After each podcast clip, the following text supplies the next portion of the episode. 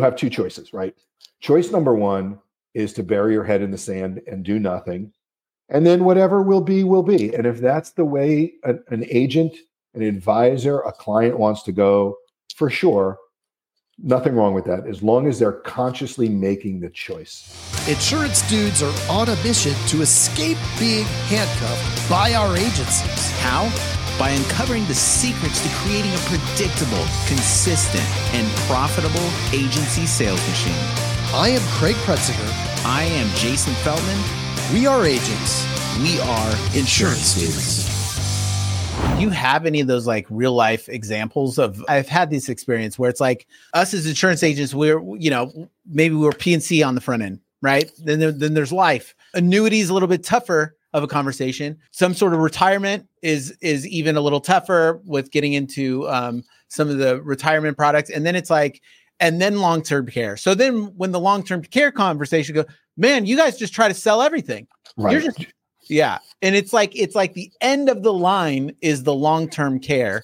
Um, oh no, no pun intended. Yeah, I like that though. That's pretty good. That's a good pun, and that's true, right? And we we look. There's plenty of ways to solve this need, right? One of the things we talk to agents who want to like health. Probably the best example are health agents. Those agents who are selling med sup med advantage right they've got a seasonality to their business they're working with an older demographic and they're like look i'd love to do this i just don't know how and our advice to them is first of all there's plenty of places to get the education and training let's start with there that's not an impediment to it right? There's cltc that's a designation where they offer free and paid courses to help learn about how to position long-term care as part of a package. But for people who are PNC agents, by the way, a period of my time, um, I was the president of the New Jersey companies of Plymouth Rock and spent all of my time with PNC agents talking to them about bridging into wealth strategies and protection products. And what we used to say to them is really simple find the transactional products that are most closely aligned to the way you sell business and start there.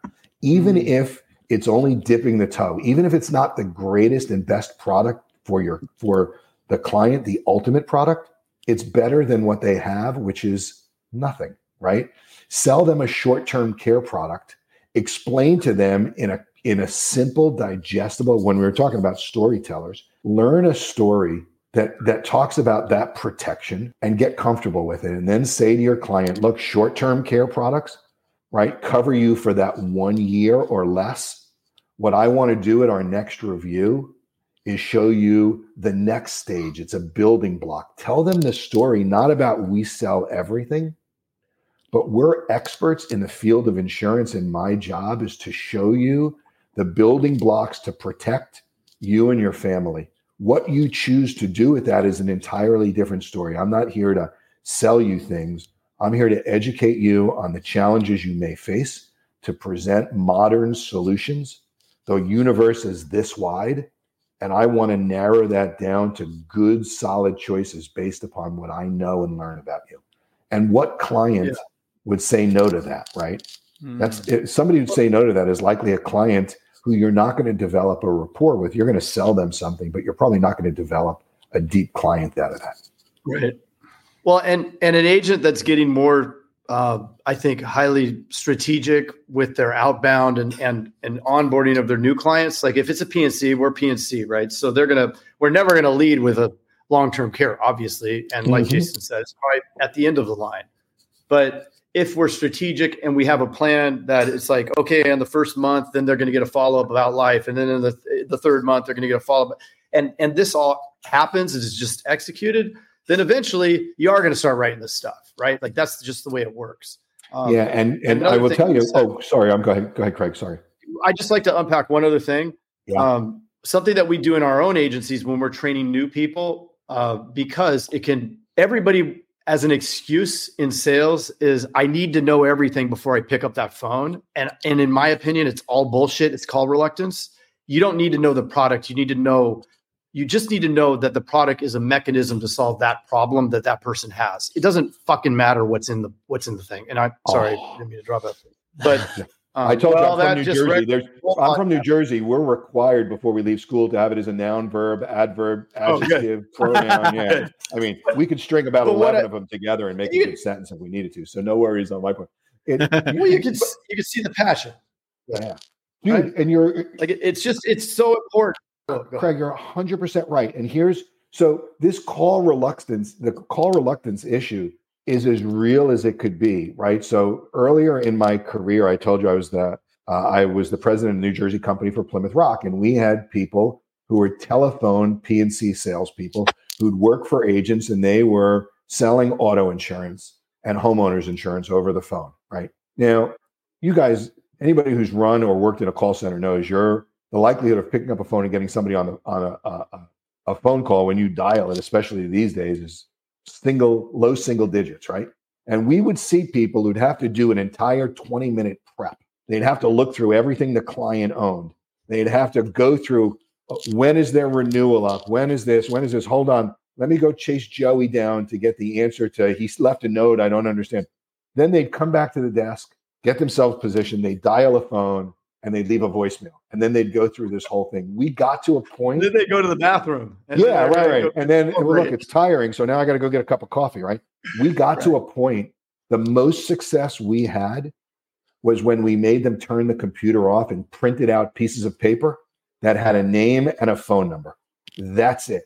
Because call reluctance is a real thing. And in and what we teach people these days to do is to ask the same solid good question. This isn't about matching somebody up in a call with the greatest product. And it doesn't matter if it's PNC or life or an annuity or Jason, to your point, it's the end of the line on something else. The reality of it is there's so many products out there. We've got to understand somebody's need. And you only get to, to that need by talking to people, by developing relationships. Imagine we talk a lot in our industry about the power of the referral, right? And we sort of tip our hat to the power of the referral and say, yeah, you always have to ask for referrals. I will tell you, the best referrals I have ever seen were referrals nobody had to ask for. Why? Because they developed the client in the right way. They maybe spoke to him a few times, they sold a product, they came back, right, Craig? In the way you said, they came back. Couple months later, they said, look, now we've got this in place. I'd love to understand the, some more of your dynamic. Tell me about your family. And now they're building out not just the rapport, not just an understanding, they're becoming that trusted advisor, that trusted agent. And when you develop that, we know that that's when the referrals start to pour in, right? That Ken Blanchard book, Raving Fan from 25, 30 years ago, talked about this. And that's exactly what we want to create. And that's the advice. Most people don't want to do it. It's hard work, right? You got to put in the legwork. But when you can get to that, then you get to develop some of these later products, whether it's short term care, whether you bring an expert in, maybe you bring in and, and partner with somebody who's got licenses you don't have because you're doing the right thing for your clients. It's when the magic happens for sure.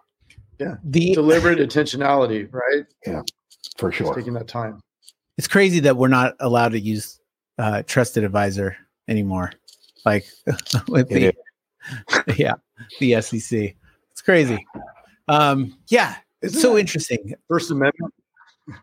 What's that? It's kind of interesting. It's sort of It isn't a violation of the First Amendment, isn't it? Yeah. You know, those prickly regulators like to tell us what we can and can't do for sure. Yeah. You know, some of it's even good stuff, but a lot of it is, I agree. It's, it's, look, in, in the, in the space that I work in, right, is aging adults. And you have to be even more careful to not be taken advantage of. And so I Mm. appreciate some of the regulation for sure. Some of it definitely goes too far. There's no question. Yeah, that is crazy. I mean, they do definitely.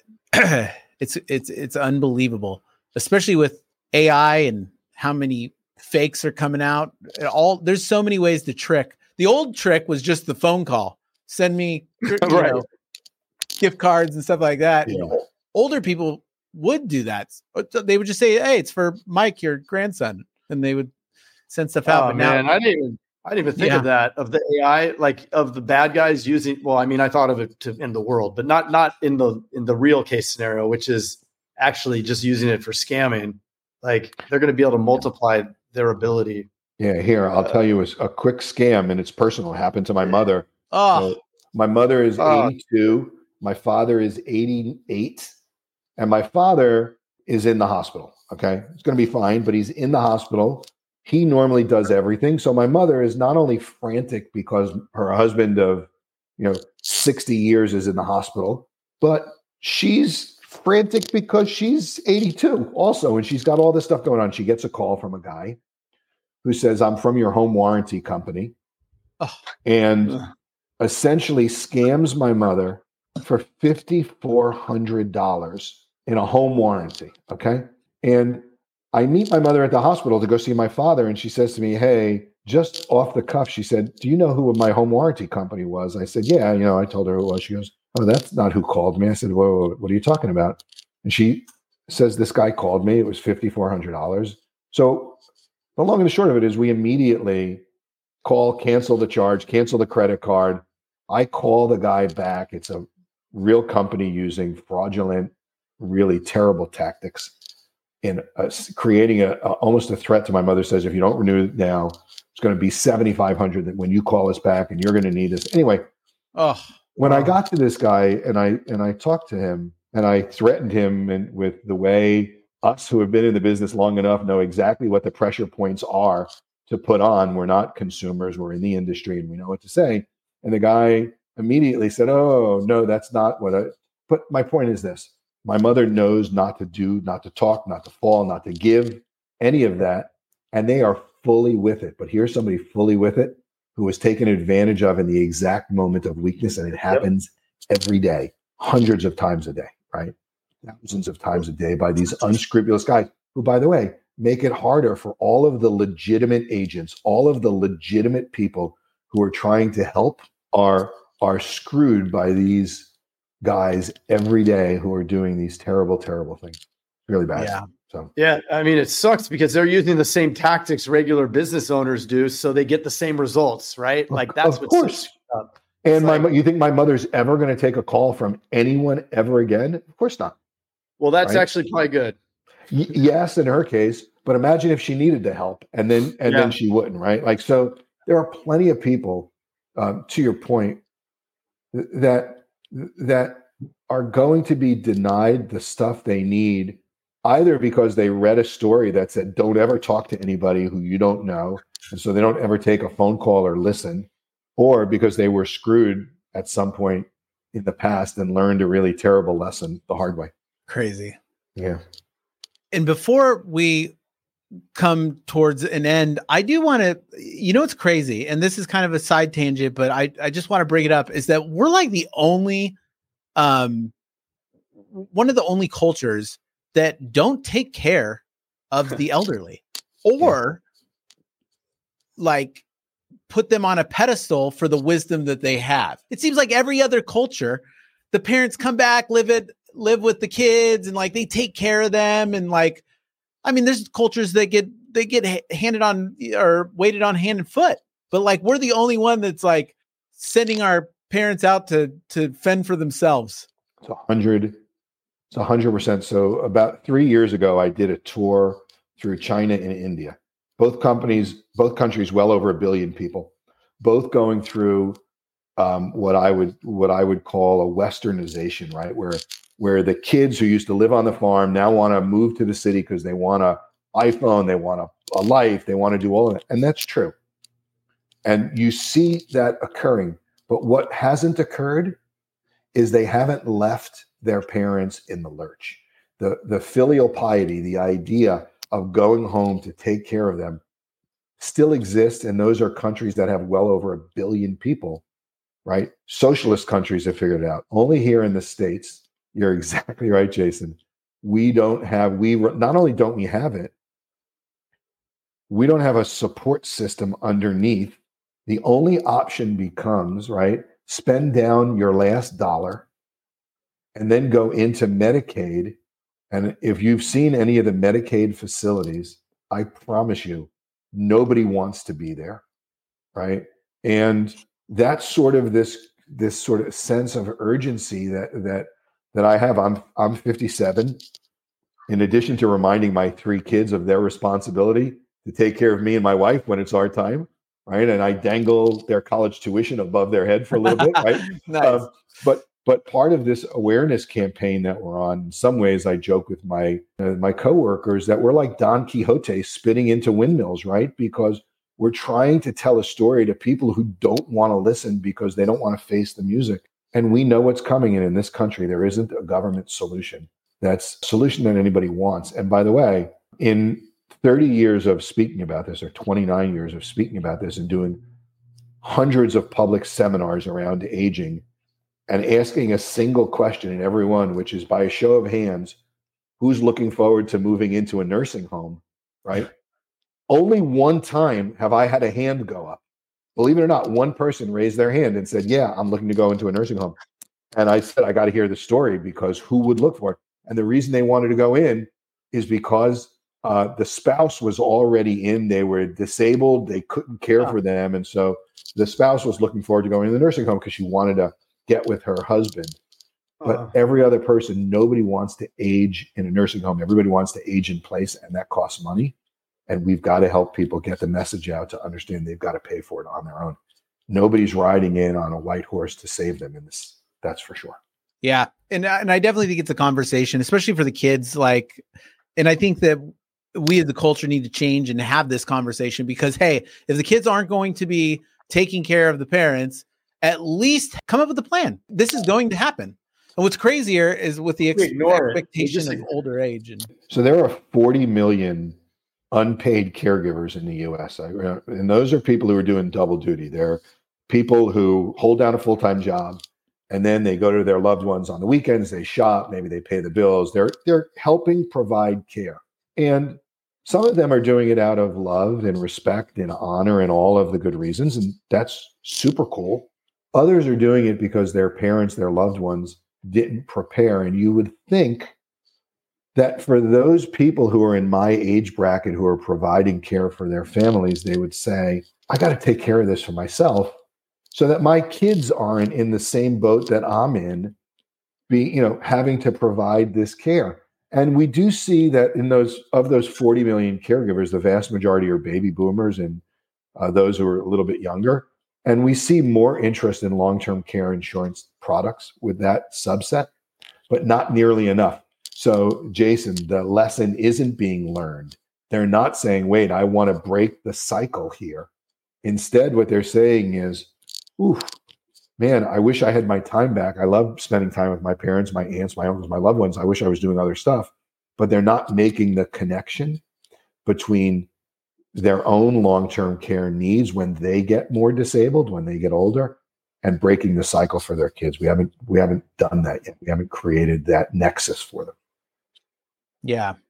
Yeah and this is definitely a subject everybody needs to talk about. I literally had four kids four kids and i'm busting my butt because i'm hoping that one of them will take care of me when i get older.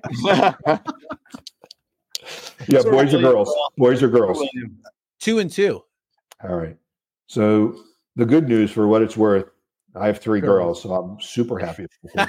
well, girls traditionally do a better job at it now. You know, I don't want the guys out there who have sons, you know, to be like, "Well, my son's going to do it." I'm sure he will. Girls just naturally, and and we see that in the caregiving space, in the family caregiving space too. That's a whole. We could do a whole nother show at another point around family caregiving dynamics. But the good news is for those of us who have uh, daughters, will probably have some help. Maybe not all the help, but we'll have some. Right. Yes. Well, you can you can see it in the parents, right? The mom's always super nurturing, and the dad's like, dude, kids come in at night. They still do it. it there's a lot of sleepless nights. They'll come in, like, oh, I don't feel good. And mom's like, you know, in her sleeping state, totally nurturing. And I'm like, get out of here. look, look, I gotta sleep. I got to get up in two hours. Yeah. Get back out somewhere. No, I, I hear you. And um, it, it is funny. And hopefully the, you know, the, the impetus for you to stay with your wife all the way through is that if they're going to take care of her, maybe they'll throw a little bit of care towards you too. Right. Right. That's what I'm, I'm yeah. I'm, I'm playing my cards with everybody yeah. here. You got to play the long game on it for sure. That's hilarious. That's awesome. Well, this has been awesome, Larry. We really uh, appreciate you coming on yeah. here. Um, any final words that you want anyone to know? And then also, uh, how can people reach out to you and learn more? Yeah. Um, my only parting words around this financing of aging, this dilemma, is you have two choices, right? Choice number one is to bury your head in the sand and do nothing. And then whatever will be, will be. And if that's the way an, an agent, an advisor, a client wants to go, for sure, nothing wrong with that, as long as they're consciously making the choice. For agents who want to provide just a touch more education for those that say, I mean, I don't even know, I don't want to sell it. I just feel responsible to at least make my clients aware. It's really easy. Go to any of the websites out there, download a little bit of information, go to caregiver.org, go to the AARP. There's so much information out there, and just educate yourself and your clients a little bit. You can go to my company's website. As I said, it's neverstoponeword.com. Uh, you can find me on LinkedIn. Uh, it's Larry Nisenson, N I S E N S O N. You can find me on Twitter. You can find me on the web. Find me wherever you like. It is my passion to talk about this and help educate clients, agents, advisors on this impending tsunami. And guys, I can't tell you how much I appreciate you uh, inviting me on and spending some time with you guys. Oh, it's been fantastic. And we appreciate the fact that you came on, even though your throat, you're not feeling good, under the weather, and you went the distance with us. So thank the you. Distance. We're We gamers, right? Yeah. I mean, That's I right. was a little concerned you might have to use your long-term care insurance here. I thought about it. I got my guy on. I got my agent on speed dial. I'm about ready to put a Yeah. claim in. Right. Uh, that's awesome, Awesome, guys. man. Thanks again. All right, Yeah, thank, thank you. you so much. Take care. Take care. Bye bye.